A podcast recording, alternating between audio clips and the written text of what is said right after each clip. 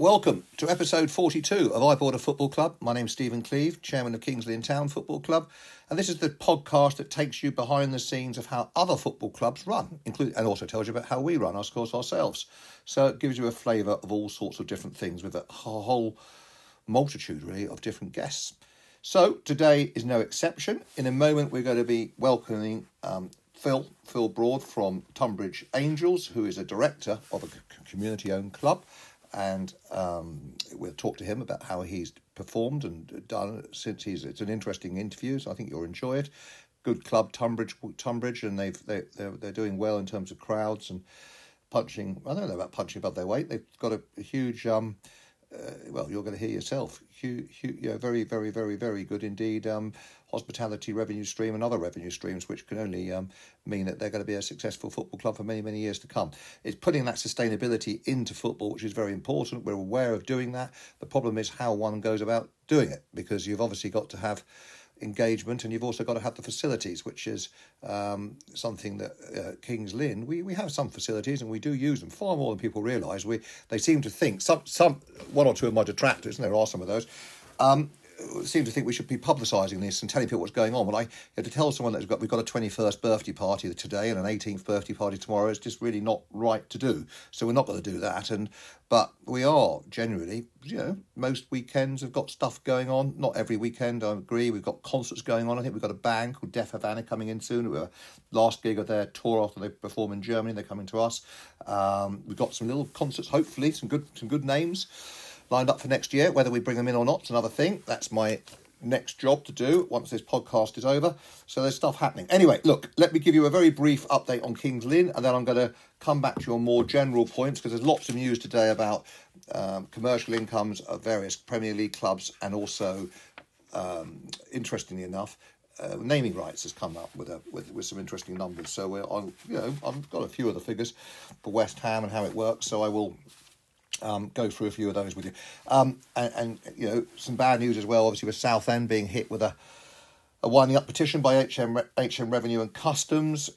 I'm, I'm, I understand, well, I don't understand, I've been told uh, that this was expected and it probably will be sorted out, but you never know for sure because you're always hearing someone from someone else, and until the piper arrives, one can never be sure. But you know, the difficult times for Southend fans, and frankly, with their crowds, and they get fantastic support, five, six thousand people, um, it shouldn't really be happening. But I don't know what's gone on behind the scenes, but it's you know obviously they haven't paid their tax or their VAT, one of the two. Uh, otherwise, um, the HM HM revenue wouldn't be there. But that's that. Anyway, and also I want to talk to you about streaming rights, which are very, very interesting because that's obviously the Football League coming up today as well. So we'll cover all, cover all those points at the end. Um, what is interesting on, on the Kings Lynn thing, our scoreboard has gone live. It's not completely uh, won't be completely all singing, all dancing, but it will it will be on. There'll be bits and pieces on it. We will hopefully be able to do crowd scenes and beam pictures of the crowd back, make it a much more inver- you know immersive kind of uh, experience for people being at the game. And um, it's cost a lot more than was budgeted for because we didn't realise that we need a new electric cable, and then we would need a new score, um, very very strong steel work to to, to, to put the put the because we most scoreboards are put onto um buildings, you know, stands. They're, they're hung from stands or based on stands, and this had to be based in a um, concrete and, and steel. So it just cost a lot more than we realised. But anyway, it is what it is. It's up, it's running, it will be on tomorrow, at, but it won't be in its full glory. I'm sure there'll be a few people who will delight in telling us, oh, what a waste of time that was. But equally, um, you know, it's we, we, we have to get it going and, and, and, and start the process and over over a period of time, we will um, get it get it get it using you know, use it to its full utilisation, which will be great. FA Cup tomorrow at Kings Lynn. We've dropped the price, big big. I wouldn't say it's a gamble from my perspective, but we've dropped the price to ten pounds. Um, it's ten pounds for anyone to get in, a one pound for kids. It doesn't matter if you sit, you stand. It's a tenner or a pound. That's all you pay. One pound if you're under sixteen or sixteen, and ten pounds if you're not. So it's it's cheap as chips for a fourth qualifying round. For those of you not quite understanding our FA Cup, it goes many, many rounds before four qualifying rounds. But the next round is league is, is, is round one, and in round one the uh, League One and League Two clubs pop in, and in round three is when the Premier League clubs and Championship clubs pop in. So tomorrow is important because if we can beat tomorrow, we're playing Ashington, the birthplace of Bobby and Jack Charlton a club who haven't lost a game all season, which is quite something. And um, we've got a. You know, they've also knocked out the club already this season from our league in Bradford Park Avenue. So we're going to have our work cut out to beat them. It will be a hard slog, no question about that. We need the fans. We've dropped the price. Um, I've gone through the numbers in my program notes tomorrow. If anyone got any interest at all, what I think they need to be to make it worthwhile. And will I do I expect a bigger crowd than we had against Chorley, which I have to say was diabolical. I was very upset about it. Uh, the crowd, we're top, remember we're top of the league, and it was eight hundred and something. I accept that Chorley brought down you know, between one to six fans, depending who you believe. But even so, you know, we should be getting. We were averaging fourteen hundred when we were top of the league with the National League North. So to average, to not even get nine hundred is is you know is is is poor.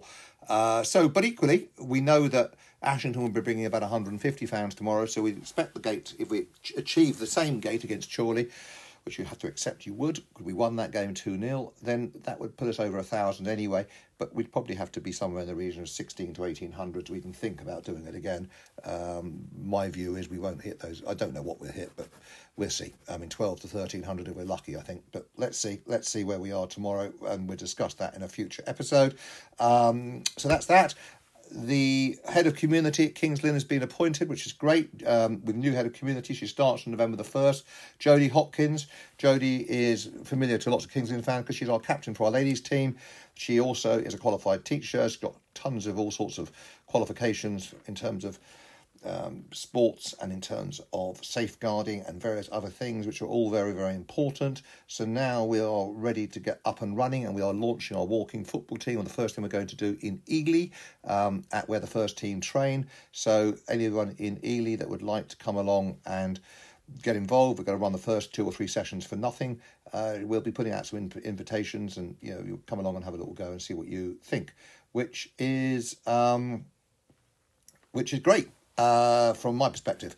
Um, where else are we? Um, I'm just trying to think where else we are. Um, uh, what I need to talk to you about. No, I think I think I think that's that's it. I've written down data, but I can't remember why. I think probably because I was talking to the to Phil about data, and uh, data is quite an important part of football, uh, and we, we're we're looking at trying to bring in a data system which allows us to actually target supporters as opposed to using it for football. footballers, but actually target supporters um, that that perhaps have expressed an interest but haven't. It's quite expensive. That's the problem. Uh, we're talking, well, I say quite expensive, relatively speaking, but we're talking nearly a couple of thousand quid a month, which you know is an employee. So what does one do? But if you don't try these things, you never know. So that's something else we're looking at. But things are going okay at Kings Lynn on the pitch, off the pitch. As I say, we've got the um, we've got we've got some lots of reviews going on behind the scenes. We are helped we're helped a lot with Jodie joining us. That would be a fantastic scenario.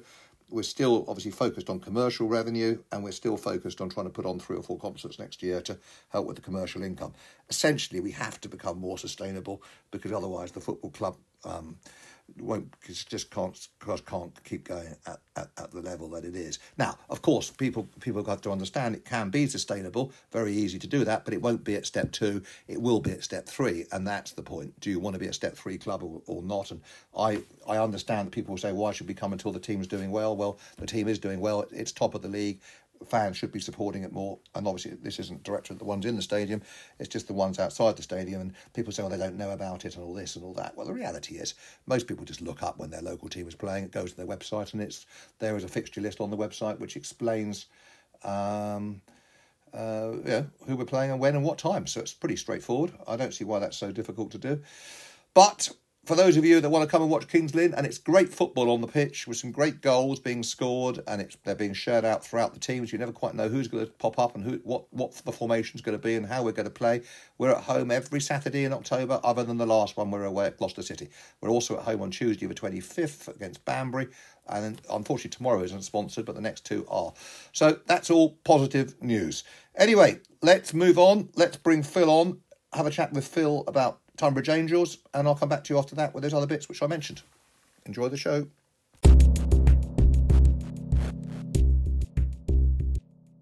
A warm welcome to Phil Broad, who's joining us today uh, from Tonbridge Angels. Phil, hi. Afternoon, Steve. How are you? I'm pretty good, actually. So, for surprisingly, for a Friday afternoon, normally I'm a little yes. bit more frantic, but uh, today I'm not. Have you got a game tomorrow, uh, Phil? Yeah, we're away at Dartford tomorrow in the league. Um, that's going to be a yeah tough game. They um, they're as you know a decent decent team and um, and they're very near the top. So yeah, tough game. But we're we're, we're quietly confident. You know, we've got a great a great squad. Um, a few boys come. Um, so yeah, we'll we'll see what comes. But no, we're we're getting into it quietly confident. I would say. Good, and, and that's that's I guess is that the big Kent derby for you? Oh, we got a few. So we got Dover. Um, would be a big game, and um, and also Welling, who are also doing very well this this year as well. In fact, Welling is our Boxing Day New Year um, double. So I, I think that's probably the if that was the derby, that would be the one, I guess. That would be the one. Um, and that's yeah. owned by Mark, or used to be owned by Mark Goldberg, ex Crystal Palace fame. Is that mm. right? He still involved? Yeah, there's, he... there's been some changes there now. I don't know the full extent of that, but they've, um, yeah, they, they've they've had a real change of fortune. I think in terms of um, how they're playing compared to last season, they're doing very well. Um, so they're a good a good side, and um, yeah, so that'll be a that'll be a tough a tough week of, of games over that Christmas week as it always is. But it's um, looking forward to that one as well. Yeah, and what what would you expect crowd wise for your Boxing Day? I don't know if you're home Boxing Day or away, but what would you expect? Mm. Hmm? So we're home Boxing Day again, right. which is good. Same as same as last year. Okay. Um, so we, I mean, we, our crowds have been growing, and we've been really, really surprised. You know, we last year we were we were budgeting on um, 650 for a, for a game. Um, we averaged 850. Mm-hmm. Um, so that was a big, a big and, and surprised sort of lift. And then from January this year, we've been averaging over a thousand. Um, so I wouldn't, I wouldn't be surprised to see us around that sort of 12, 13, even 1500 mark because Welling's not far away. So I imagine they'll travel quite well. So yeah, it could be 1500 even for Boxing Day. Um, yep. and, and, the same I suspect for the um, for the repeat performance. So yeah, it's going to be yeah, a good a good couple of days. Great atmosphere as always, um, but and plenty of noise. Let's hope the um, the game the game you know delivers at the same level. Yeah, yeah, of course, of course. So what what why is it? Because six fifty to eight fifty, that's a twenty five percent increase or thereabouts, mm. and you've gone again with another twenty, nearly 15, 20 percent on top. Well, how, how have you done that, or has it just happened organically? I think. I mean, I think the the six fifty to the eight fifty, I think was organic. I think, you know, to some respects, and you know, COVID I think helped that. I think it it brought people closer to their local football than perhaps uh, the league football and the teams they would have gone to because it was just easier to to get to you know during that period. So we we definitely saw an uplift then. I think that was part of it. Um, and then with you know with, with the changes that we've had on the board and and the aspirations of, of the club that were very public, you know, during last year um, I think that's also brought people in. At the end of the day, you know, supporters bring supporters. If they're talking well and enthusiastic about the team they're following, you know, that that they become our greatest ambassadors. And I'm sure that's a big part of what's happened is that the the supporters have have, have enjoyed and, and have been um, excited by what's what's going on, and, and consequently it becomes a little bit infectious, and and more people come as a consequence. Yep. So I'm, I'm I'm pretty sure that's that's the case too. Okay, oh, and you're not using any. I only mentioned this because I've been on calls today with data guys, but you're not mm. using any data kind of programs, etc., just to try and bring people in. That's not on your radar at the moment. No, we're um, we're not that technical at the moment. Um, I would say. I mean, what we have done. I mean, we're we're, we're practical. Um. So so this year um, for this season, um, we've provided season tickets to all of the youth um, footballing teams in the area. So we've got we've got a lot of youth football in Tonbridge. So that's more than a thousand kids yeah, for six up to 18 um, have now got a season ticket that we've given to them to a, a thousand kids on your on your scheme yeah yeah well not on our scheme so there's two two local football clubs okay um, Tonbridge Juniors and Tonbridge Invicta both independent of the club but but we're increasingly working closely together um, but that what they provide in youth football is is significant and it, and is brilliant in the way it's delivered and you know, we would love to draw them close to the club. So one way to do that is so we'll come and watch the game and don't let cost be a barrier. Um, so we provided them all with with season tickets this year, and we're we're definitely seeing again an uplift in in the age demographic of of people coming through as well. So you know, bringing lots of young people in, um, getting getting them to enjoy a game and become supporters at an early age, and and they'll be there for a lifetime, hopefully. Okay, now, out of those thousand season tickets, can, do you monitor how many of those actually come? the free one? Uh, yes, yes. There's a, there's a record of um, of what because they had a, a, different kind of category of season ticket.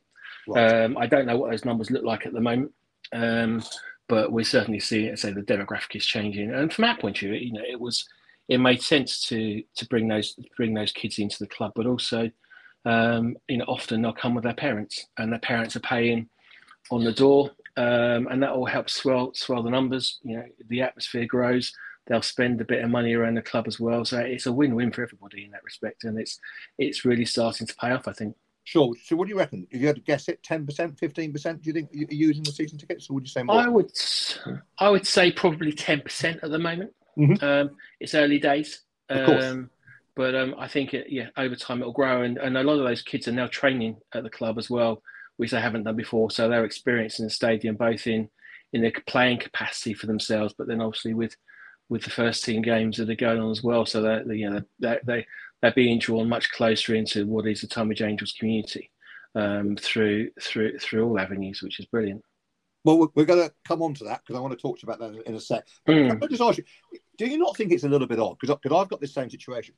Let's just say your figure's ten percent correct. You've got nine, mm. that, you know, and, and, I know I'm looking at the negative here. I don't want to look at negatives, but but, but with, that means that ninety percent of people who are all playing football in your stadium, yeah, for okay, admittedly for another team, but but for one with a, a close affiliation with yourselves, mm. live locally, are football fans because they're playing football, but they're not coming, and they've got a free ticket. Doesn't that seem bizarre?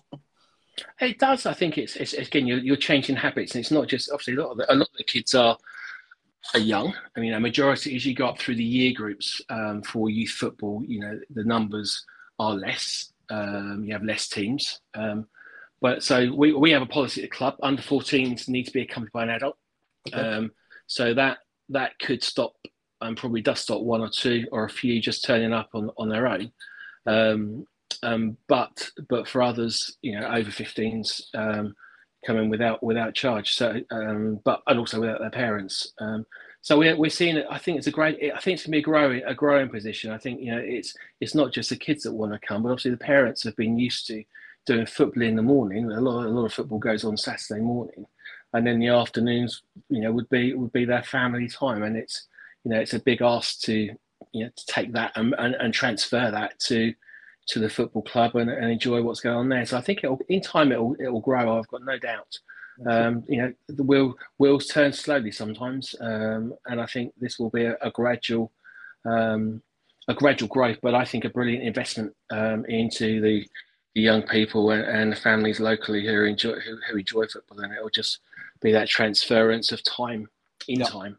No, I agree. Uh, I, I agree. Well, you're a patient man, and that's good. that's yeah. important. So, look, just explain. I want to go into what you're doing today. That, that's the more important bit. But you you formed in 1947. Um, mm. a, an ex Chelsea player was your first ever manager, Jack Dunoon. Yeah, I don't know if you're aware of that, but um, with yeah. my Chelsea connection in the past, I was aware of that. But you were were you Tonbridge Angels when you first formed, or were you something else? Or how, how I know it's been it's Tonbridge Angels has, has, always been. I mean, the name came from the road on which well the road, the original ground was on was on a road called Angel Lane, and on the corner of Angel Lane was a hotel called the Angel. Um, so right. that's that's the origins of, of the name.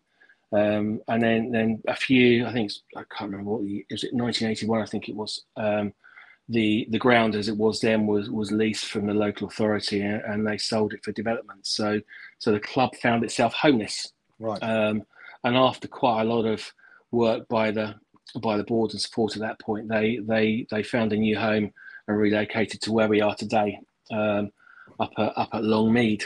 Um, so the name stuck um, you know, and, and, and has transferred up there. So that's that's where it that's where it originated from in, in the first place. So okay, it's yeah, always yeah. been Tonbridge was then. Yes, yeah. Okay, and that was a pretty rotten thing for your local authority to do. I mean, did were local people not upset about that? And have you buried the hatchet now? Have they come to you cap I I think there's a few people with long memories, particularly those that were dealing with it at a time. Um, mm-hmm. You know, it's a pretty, it's a pretty traumatic thing, isn't it? I mean, a football club, mm. you know, su- suddenly finding yourself homeless is, you know, could be devastating. That could have been that could have been the end of the club. But thank, thanks to the resilience of, of the board and and supporters, then um, you know they took action um, and and forced forced the arm really of the local authority to to provide another another venue um, for them. And it's you know it was an integral part of you know Tonbridge life you know, many generations have been going to watch Tonbridge Angels um, for years. In fact, we we were hosting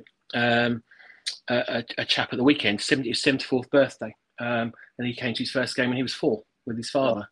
Um, so and likewise, you know, his grandchildren were there as well. So it moves from generation to generation, and that that could have easily have been lost at that point in time, but but it wasn't. There was a you know that kind of community spirit ra- ra- rallying together, and um, as a consequence, you know, forced an action that, that provided a new home.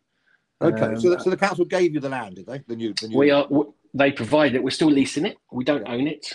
Um, it's yeah, so there's still always that kind of.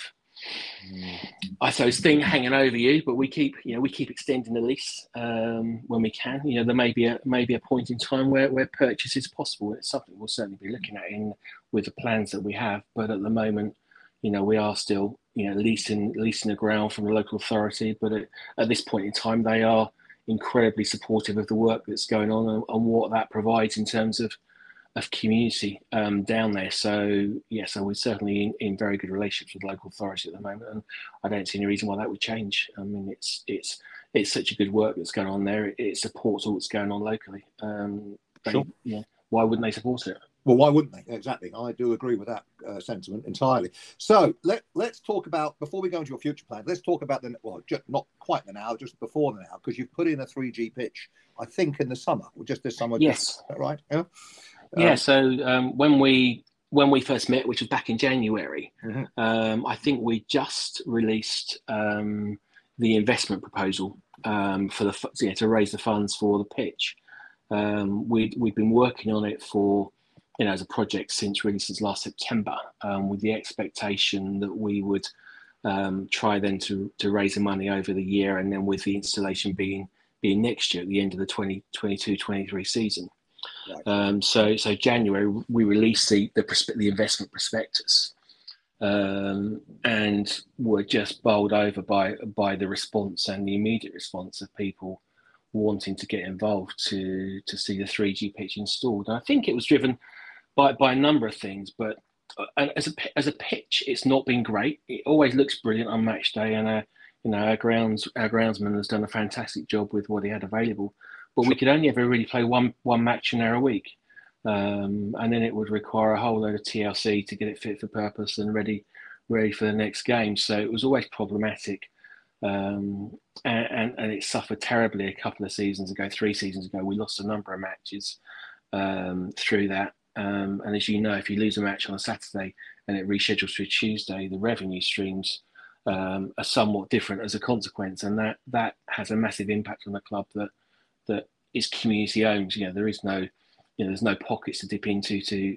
to, to fulfil the gap. It's got to be generated. So, um, 3G and our 3G surface was was identified as being, you know, an opportunity that could not only overcome the the the issues that we had in terms of hosting the the first team games on a more regular basis, but also opening up to the community um, much much wider for community use, um, and obviously all all the all the things that come with that in terms of um, hospitality revenues, um, you know, potentially new supporters, uh, an increase in, in the facility use, you know, all those positive things that come from from what that 3G installation can do. So we were amazed within within three weeks of, of that launch, um, we'd raised six hundred and fifty thousand pounds, which which was a significant amount of money towards the overall project cost.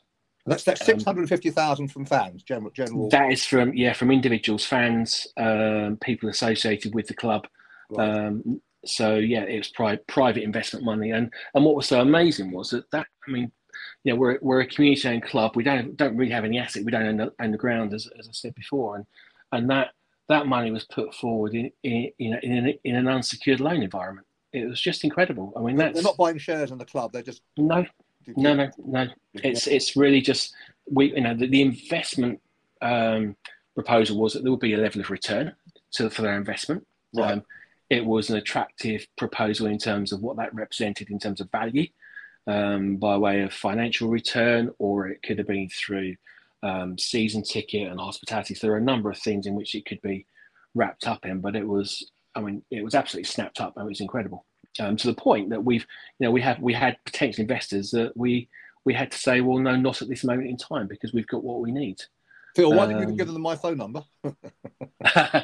yeah, I'll send them up your way. it's a long way to travel for a Saturday match, though, as you know. It's a, it's a bit of a trek we'll work out something. We've put a coach on for them. okay. kind of um, but yeah. that's this thing because you you you you anticipated, and I'm not. I, I only ever say stuff. This is the publicly available stuff, not mm. stuff we've been talked about privately. But you know, project cost seven hundred and three thousand. Was that bang on the money in the end, or was it a little bit over or under? Yeah. So we our in, uh, the final budget came in about seven seventy. Okay. Um, because we replaced the floodlights um, as well. Um, part of the uh, and in doing so, that uh, that disrupted all of the PA systems. So that that was an opportunity to replace that. It was you know it was starting to age, um, and then we replaced the perimeter fence at the same time again with the pitch coming up. That created disruption with the fence that was there. So we, we chose to replace that. We replaced the dugouts. Um, and then again, around the outside of the, the, the perimeter fencing, of, of the pitch perimeter fencing, that is, um, again, there was disruption in the ground. So we've, we've done some groundworks there in terms of improving the um, the standing areas for for supporters as well. So all, all in all, it's about seven hundred and seventy thousand, okay. um, and and we came in on budget. In fact, just under budget, um, which on which was incredible over the last six months. I mean, you, you know, you know the volatility of, of, of raw materials and energy and all those things that have been going on. So it's been it's been it's been quite incredible to to to be able to deliver that project on you know on time and, and in budget as well. So. Yeah, well, that's yeah. that that that is good. Uh, so well well done for that. And and the bit I'm in, very interested in because and I've heard so many varying reports. So I'd love to hear your experience. But you were you were budgeting somewhere in the region of 260 grand in your first year. Now I know you haven't had probably a year. Yep. So you you, mm. you had a few months. But are you on target for those kind of figures? And obviously, I know it's going to be slower at the beginning, and yeah, mm. probably you know, the snowball effect will happen. But but how, how yeah. are those estimates looking? So that I mean, the estimate we had. So we we felt that the revenue generation um, with the pitch, and that's that's with the pitch and also with with increases in hospitality was two hundred and forty thousand a year. Right. That was additional revenue that we could generate as a club as a consequence of of higher and of, of more bodies coming through into the facility. Um, what I can tell you is um, the, the trajectory is about right. Okay. Um, and we've also had significant amounts of block bookings um, for pitch hire. Um, which by well, even before the pitch was completed, the, the commitment to the block bookings um, covered our investment obligation to those investors in terms of repayments um, over the years. So everything that we're doing over and above that um, is revenue into the slush fund because also you know 3G pitches have to be replaced over a period of time. Of um, so we have a slush fund um, for that, um, but also of course it's generating revenues back into the club that reflects out in terms of you know the, the not just the playing budget, but of course some of it will go there, but also in terms of the the, the up the update and, and, and upkeep of, of the stadium um, as well. And it, it, was getting tired, so there's a lot of work still to do in and around the stadium, but certainly um, you know there is the opportunity now to you know to see some improvement um, for the benefit of all those that are using it. Okay, so the block bookings you've got in local schools, colleges, that, that's the key, the daytime, isn't it? That, that, yeah, so we've got, well, we still don't have any committed other than the academy. Our academy player matches on, on a Wednesday afternoon. Mm-hmm. Our daytime booking is still low to, to none. Right. Um, it's the evenings um, and weekends where the bookings have, have really taken off. So every evening, Monday to Friday, is booked. Um, we have a, a senior team um, playing opposite our first team on Saturday afternoon.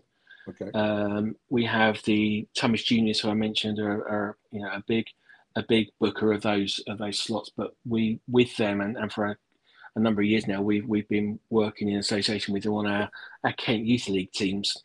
Um, so they, they they they they submit a Kent, you know their elite squad, if you like, um, into the Kent Youth team. Um, in collaboration with Tonbridge Angels. And so on a Sunday, we've got all of those teams um, playing um, on the pitch. So from from nine, I think, or ten through till um, six on the Sunday, we've got competitive, you know, decent youth team football playing all day, okay. Um, which would have been absolute would have been absolutely impossible um, on the previous pitch. So it's fantastic. It's fantastic. I mean, you can go to the club pretty much any. Well, you, if you went to club any evening now, or pretty much any time during the weekend, and there is there is football going on, um, and that's from a club that um, you know, generally only had football being played on on a, on a Saturday every other week. Yeah, it's been it's been transformational. And the bar, obviously, as well. That helps people. yes. Afterwards. Yeah, we have the, we have the, the, that open. So there's you know when you've got adult teams playing, um, you know, it's not unusual to see them using the bar afterwards. Um, parents will be using it. We've got quite a good view to the pitch from the bar area itself. So you know they're in there watching watching their kids train during the week, but may have a you know a coffee or a beer. Um, so yeah, all it all adds into the into the pot at the end of the day. But it's it's utilising the asset that was already there.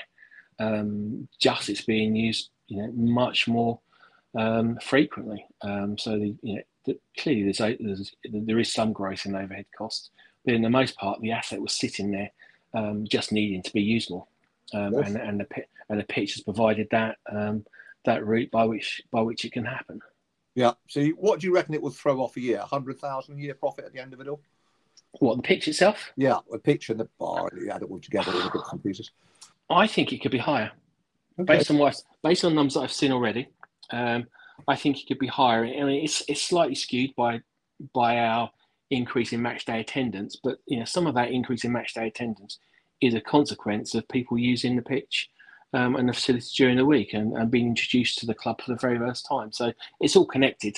Um, but yeah, we've set you know we've, we've set some pretty ambitious targets for our for our for our income streams, and, and in fact we had a board meeting last night, and and it's looking it's looking like our you know our, our best guesstimates as it was then, but that translates into a budget, and you know we're tracking that. It appears we've we've got it just about right, and in fact maybe maybe slightly conservative in reality.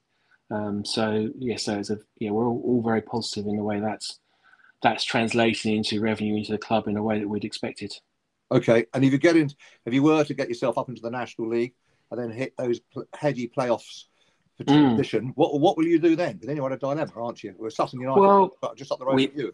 Yes, mm. it's a dilemma, I think it's a ridiculous dilemma. Personally, um, I know there's a you know there's there's a number of clubs um, and club owners that, that find it incredulous that they would have to pull up, you know, a pitch um, to put grass down to go into the league, and in, in a lot of respects, potentially cut off an entire income revenue stream um, for the privilege of doing it, which which doesn't make any sense. Um, and moreover, you know, many many league clubs um, are are training on artificial surface. Um, many cup games um, will be on artificial surface because of the nature of lower league clubs competing with with higher league clubs. Um, it's a it's a position that that needs to change. I think it's I, I know um, Oliver Ash at Maidstone is a big you know a, a, a big a big voice in this, and it is, and I have every you know every every ounce of support towards what he's trying to achieve because it just does not make any sense um, why why you should have to pull up your pitch um, and put grass back down as a consequence of a promotion for the National League into the Football League. Have you, have you, heard anything about it at all? Being is there any movement? Have you heard or? Well, there's there's always movement, um, you know, but it needs to translate into action, um, and, and, ultimately that's down to the um, to the football league. You know, that they're the ones who will who will say yay or nay at the end of the day. I mean, even even if there was a a longer transition period, so whereby if you get promoted, that you've got you know some grace period rather than you know literally having to deliver it over the course of a you know a close season um, would be a step in the right direction. But ultimately, I think it, you know, I, it, it doesn't make any sense to me um, why the surf. And bearing in mind the quality of the surfaces are, you know, are probably in the most part you know, better than grass in some, in you know, in, in a lot of contexts. It's consistent. Um, it's you know the technology that's going into these playing surfaces now is is huge. Um, you know, all across Europe, artificial surfaces being used right up to the highest level. Why not in the um, why not in the in the uh, in the football league here in the UK? Yeah, uh, did Dartford play on three G or not? I can't remember. I don't think I think they're on grass. I can't remember off the but got, I think they're on grass. Yeah, they got three G pitches near them from memory. Yeah, I can't. Probably, remember. yeah, yeah. That's what they are. So obviously, I'm just looking at your league. Actually, it's all Kent based. Ebbsfleet top with an incredible record so far. Yeah, they're doing brilliantly, aren't they? Yeah, and they're Kent, aren't they? Owned by uh, yes, Rich Kuwaiti. Uh, Kuwaiti is he Kuwaiti? Not Kuwaiti, is he? He's from uh, Qatar. Uh, Certainly from that area of the world. Uh, um, yeah, yeah, I can't remember now. Um, Yeah, and then Chelmsford, uh, they're, they're, they're at the M25, Dartford M25. There's a few, isn't there? Welling, as you say, yourselves, Braintree are a million miles away from you. So there's a lot, yeah, a lot of competition, which is good for Gates, I guess, because you must get good, good away support. What, what, what's your average away support in that league? Would you uh, any idea? Oh, it does vary. Blimey, it's. Yeah. Um, I would say, you know, for for a decent. I mean, when we played Maidstone, for example, because they were in our league last year. Yeah. Um, you know, they were travelling in, you know, two or three hundred even. Yeah. Um, other other clubs it could be you know 30 to 50 um, sometimes um, it just i think it depends on the competition and it depends on the um, on the location or what we have at, at Tonbridge Angels is brilliant parking that is because and that if there was any if ever there was an advantage of being moved out of town yeah. that is the only that is the only advantage is that we've got you know free parking for hundreds of cars right next to the ground um, there are very few clubs that can offer that to away away supporters, and it makes the whole travelling experience um, that much easier. Um, and I think the easier you make it for, for fans to travel and, and to be present at an away game, the, the more likely they are to do so. Yeah. Um, yeah. So that's good. So tell me, what's the future plans for uh, Tonbridge? What what have you got lined up? Well, the we're just starting to to scope what we'd call phase two. So our buildings you know, are are tied. They've they've certainly served served their purpose, no question about it. Um, um, but it's time to to upgrade. You know, we've we need to improve our changing facility um, and, and, have more changing rooms because you know when you've got um, teams coming on off the pitch, um, having one set of changing rooms doesn't work. No. Um, you need at least two. Okay. Um, we need to upgrade our, our referee changing facility. Um, so we've got, you know, more more than one one room for the rest to go in. Um, so we're looking to Im- improve all of the buildings over time, um, but but in a strategic way. So we're going to. The thought is that we're going to plan for, you know, the entire development and then break it back into phases. Um, some of which is fundable um, through through grants, some of which will have to seek private investment, um, and then there'll be other opportunities as well. But but the goal the goal is to is to see the, the whole ground um, upgraded uh, with new facility that, that both delivers for the football club. Um, it has to generate income during its, you know, we don't want to build anything or put anything in that, that sits there simply for, for, for Saturday football. It has to, it has to generate a return. Um, and that's, that's the absolute, you know, key thing with a, with a club like ours, you know, it's community owned.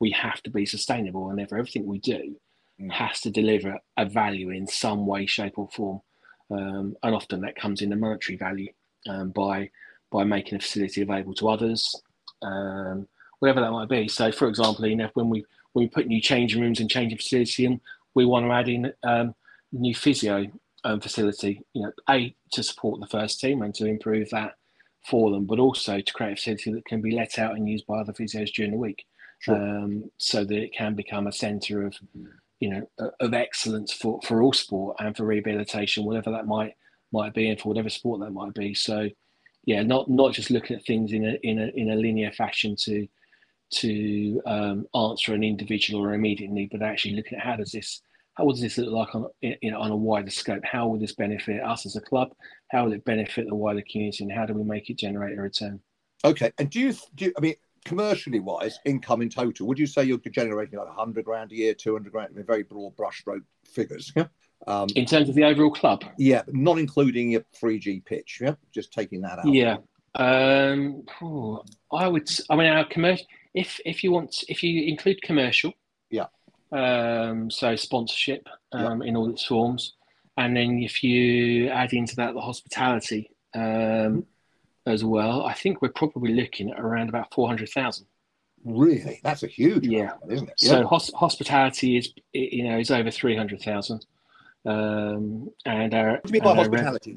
Are, you so that will be, that'll be rent, that'll be bar sales, that will be the rent out facility. I mean, you may remember when you're there, we've got, we've got a really big marquee um, that sits behind the, um, the north stand.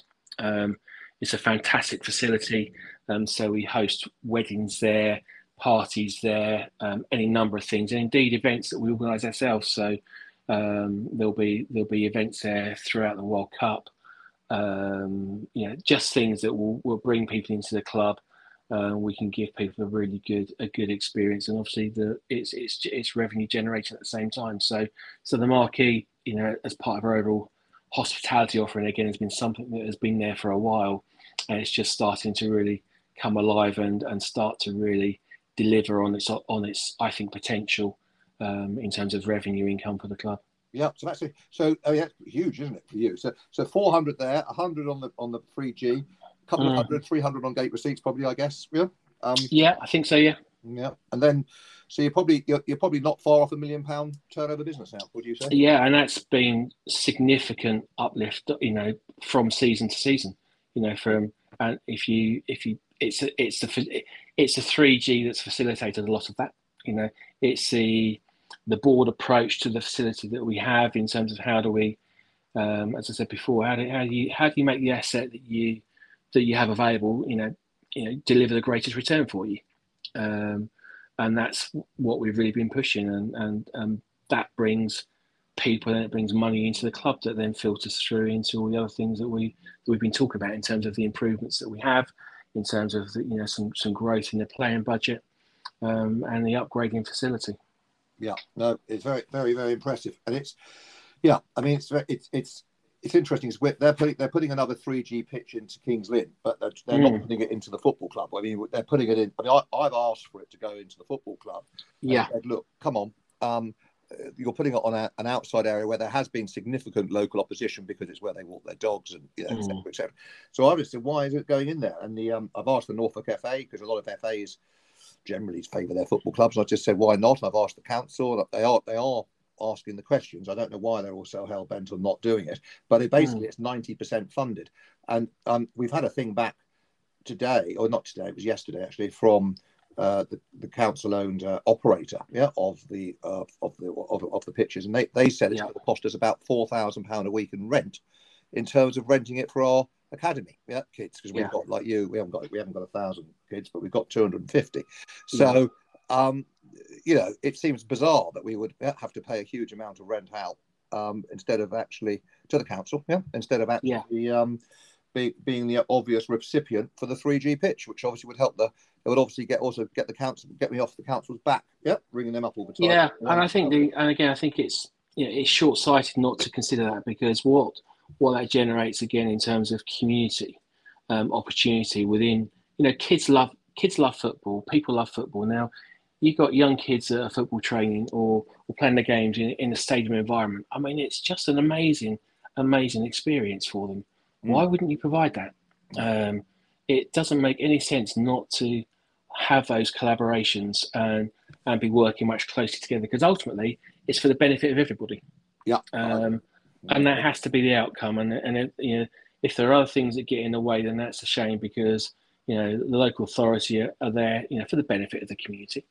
Um, the football club is there for the benefit of the community, and if they can work together for the benefit of the community, it's an absolute win-win. Yeah, no, I, I, I agree.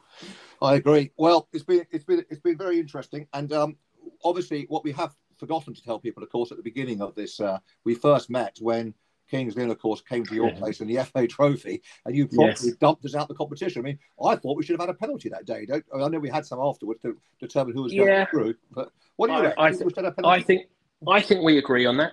Yeah. Um, it's um, why don't refs give us was... penalties? I'd, I'd, like to know why. well, I don't know either. I don't know. You you definitely dipped out. I mean, I've seen a few few of your your sort of um, calls of no penalty, and I think you definitely missed out on a few last year. Yeah. Um, and I and I guess that's that's the way seasons go sometimes. I mean, it's mm. it was a tricky. Clearly, it was a tricky season for you, and I don't think we dumped throughout the FA the FA Trophy. I mean, I mean, it was a you know, we went to penalties at the end, so it was a pretty close run. Um, yeah, a pretty close. Close. In fact, it was the only, we, our three penalty shootouts that we had. That was the only one that we won. Or was it? Um, typically. So you just you just must have had a bad day. Um, we got your um, yeah. it was one one the game finish. Josh Barrett scored. Yeah. Tommy Wood equalised for you, and then it went into yeah. extra time, and nothing could nothing happened. We, we, yeah, it was a good game of football. It was quite entertaining for any neutral fans that were there. I think so. Yeah. You know. But now look look what look what I mean. Yeah, clearly you're in the in the north now, but you know you're riding high. What a difference this season makes. I mean, Yes, well, we had the, we had the wrong we had the wrong players in the wrong positions. I mean, slightly, yep. And we had some wrong yeah. players at the football club. We're now being shifted on, and mm. wrong for us, maybe not necessarily. So yeah, and the, and the man obviously the manager was there when you were there, but he has. It takes a while to turn around a, a ship. Yeah. yeah? So, well, I'm just looking at your um, uh, this table now. So based on your point position um, that you are now for 11 games, if you carry on with the same average, uh, you'll win the league with more points than. Um, than was um, was it Stockport did last year. Will we? Um, so yeah, that's a little little stat for you. Yeah, you'll finish on, if you carry on the same average, you'll get ninety six points. Well, that'd be nice. That'd be nice. So, I mean, um, it, we we played some good football this season. We, we, we, you know, it's it's great to watch. Um, and it's exciting and it's it's everything that people want. We, I mean, tomorrow our prices are ten pounds to get in for the FA Cup against. Yeah. What happened to you? You got dumped out by a team I've never heard of. Another one I've never heard of. Yeah, th- yeah. Well, I mean, it was a, it was it was embarrassing. It was, you know, they they clearly did their homework well. Um, they they they it was a grass pitch. Everything that they everything they did was was to was to you know as always to win the game. So leave the grass slightly longer. You know, we didn't play well, and there's no, no question about it. Um, I mean, where is Binfield? They, I never heard of Binfield. Where is Binfield is in is in um, Sussex. Oh, okay, okay, okay. So, but yeah, I mean, credit where credit's due. At the end of the day, you know, they they did us on the day.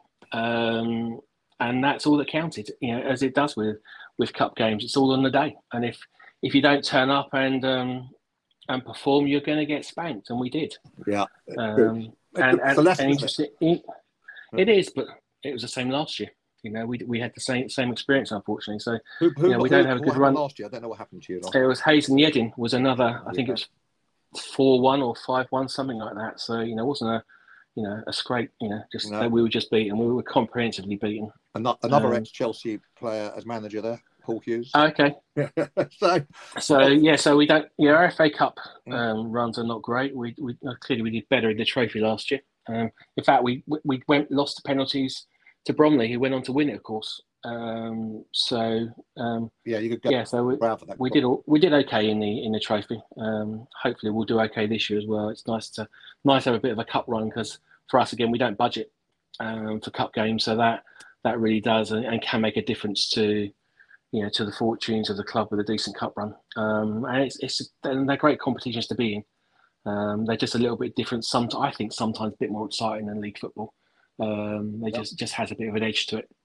Exactly. Well, I've written about the FA Cup. I don't know if you ever read my. You probably got better things to do, but you know the column I write for the EDP, yeah, mm. um, on the uh, on the week. Well, I, I, only write it when we're at home, yeah, the, the day before on a Saturday. So I, it's all about the FA Cup tomorrow and t- talking about exactly that, yeah, which is yeah. Um, which my, my main thing is that if you play one of the Champions League or Europa League or any of those cups, you can have lots of bad performances, have two or three bad results, and still be in the competition. Still be in it, yeah. You can't do that in the FA Cup. You're out. Yeah? No, it's uh, yeah.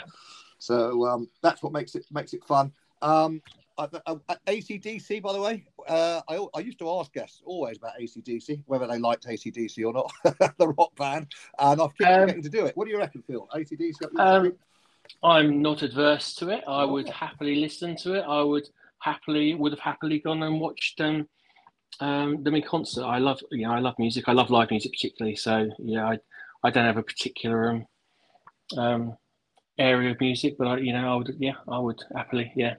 You've got to go watch them. You've got to go. I've, I've seen them live several times, and if there is another tour, that's always a big if, of course, with them because mm.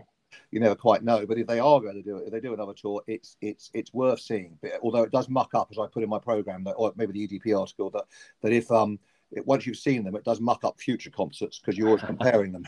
Absolutely. Well, I mean, they're of an era where live music and and and stage. I mean, they're stage shows, aren't they? As, as well as live music events, Absolutely. they are they're incredible. So um, yeah, it's like you say, when you go and see them, perhaps you get a little bit spoiled, and, and the expectation goes um, goes to the roof. But you know, it's it's the same as I guess going to the theatre and watching a show, and then maybe watching a you know a movie interpretation sometime later. It's never quite the same. Never quite the same. No, it's all a bit of a spectacle uh, at ACDC, mm. which is always good. But also with the energy and passion and rawness, and none of this meet and greet stuff. You can't buy a meet and greet yeah. ticket, and you know they're not interested in maxing out every penny. They're just interested in putting on a show, and I think that's what yeah. lasted the test of time. And those kind of shows, are, you know, those are kind of shows where you know when you walk out where you're you're wearing more beer than you've drank, you know it's been a good day. exactly, exactly. Which is often what happens. Well, hopefully we'll get to do it together one day. You never know. Yeah, love to. Nice. Yeah, that'd be nice. Bill, I appreciate your time. I won't keep you any longer. Um, but you, thank you. you. Been a pleasure. And uh, we speak soon. Mm-hmm. Yeah. Take care. Thanks, Phil. Good luck tomorrow. Bye bye. Thank you. You too. Take care. Bye. Bye bye. Bye bye.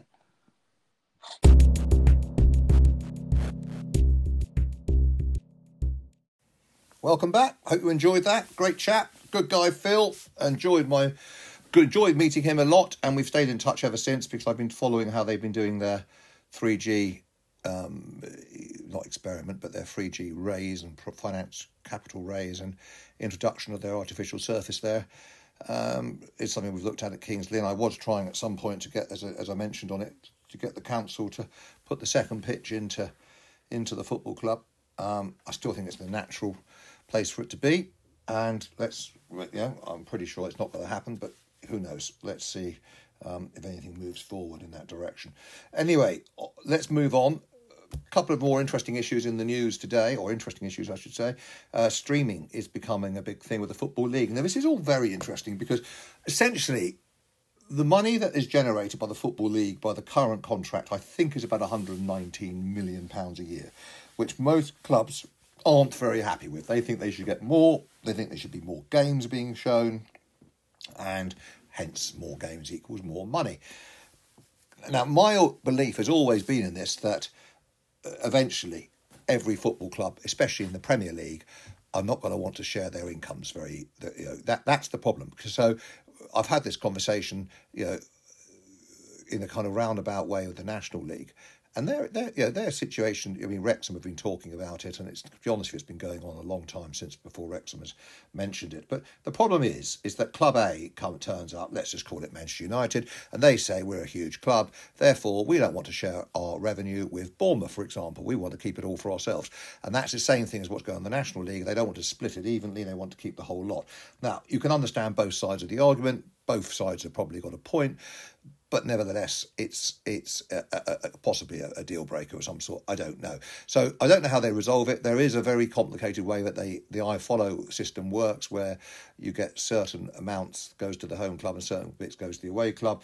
It's not worth. I think I have dealt with it on a previous issue, a previous episode. Sorry, but with this this whole thing here, the idea is, I understand, looking at it, that they're going to stream every single game, and you just pop on and just choose the game that you want. Now, whether you pay a monthly fee for doing that, or whether you pay a subscription per game, or whether there's a mixture of both, which it probably will be, um, remains to be seen. But I can see that you know down the road that all clubs will control. You know, what I, I see a complete reversal of how at the moment you have a football club in the Premier League, which employs, which which which sells the rights to, let's just say Sky. I know there's other people involved in the process, but Sky predominantly. Sky then produce a nice show, and they pay they pay Manchester United obviously a, a, a, an amount per season, and then an extra amount if they appear on so many times on the on the program. So all very well and good, but what I think will happen is that it will it will work the other way around that uh, Manchester United won't sell the rights anymore to um, Sky. What Manchester United will do is they'll keep the rights, but they'll employ someone like Sky to produce the program for them. So they'll put on a nice bit of content. They'll bring in the maybe bring in the um, some of the presenters and they'll make it a you know jazz the quality of the program is very good and the cameras and you know you probably got over 20 cameras now in most football matches. It's uh, a lot of a lot of kit and a lot of you know a lot of a lot of software and content. So and, and they'll be paid a match fee for doing that and maybe they'll be used to distribute highlights and other things you know later on down the road but that's how I see the whole thing going. Now, this deal, which is, is not include, is not the Premier League, it is the Football League, so it's leagues one, two, and the Championship. And what we're seeing is that they are going to go to the Football League and, and, obviously stream every game, although I don't believe the streaming will start this season. I believe it's going to start in the next year or two. Now, there is a problem with all this, and the main problem with this is that, of course, UEFA have a block on all three o'clock kickoffs being. Um, be, be, no, no game at three o'clock is allowed to be actually screened anywhere. So you, you can get around this if the two opposing clubs or the two clubs playing to, due to play each other both agree to play at a certain time. Let's say we were to ring up Ashington tomorrow and say let's kick off at midday. I think they tell me to get stuff, seeing they've got to come all the way down from Newcastle. But if they were to agree, we could kick off at twelve o'clock. I don't even think we would need league permission as long as both sides agreed to it. And I think the league would probably let that happen. So that could happen. But of course, if one side says no, it, it, does, it doesn't happen. But at three o'clock at the moment, there is a UEFA block. It's not just in the UK, I believe it's European wide. No games can be streamed at 3 pm. I know people have got dodgy cards and they do watch them uh, abroad, but I don't. I think they're meant to be for other markets, not for European markets. So what would have to happen to reverse this is that the FA would have to go to uh, UEFA and lobby for this rule to be dropped, which is you know, extraordinary that that would be that easy. But I'm not saying that it wouldn't be. It's pos- quite possible that this could happen, and um, and then that and then that would be it, and then they'd be able to do it. And of course, if they drop it for the football league, they'd have to drop it for all leagues, and then what happens then, I don't know. So whether this is good for non-league football, it remains to be seen. Uh, when I know that some clubs had very very good streaming revenues, you only got to look. Uh, um, I had a conversation this week with a with a National League club who did brilliantly well. I was looking at their figures and thought they were quite good, so I rang them up and asked how, and they, they had enormous. It wasn't a big club, I have to have to add, but they had enormous streaming income uh, far better than what we had. So it just depends on your support and whether they want to watch it, I guess. But um, I can understand when you've got lots of exiles around the world, it, it, certainly is a very good idea to have it.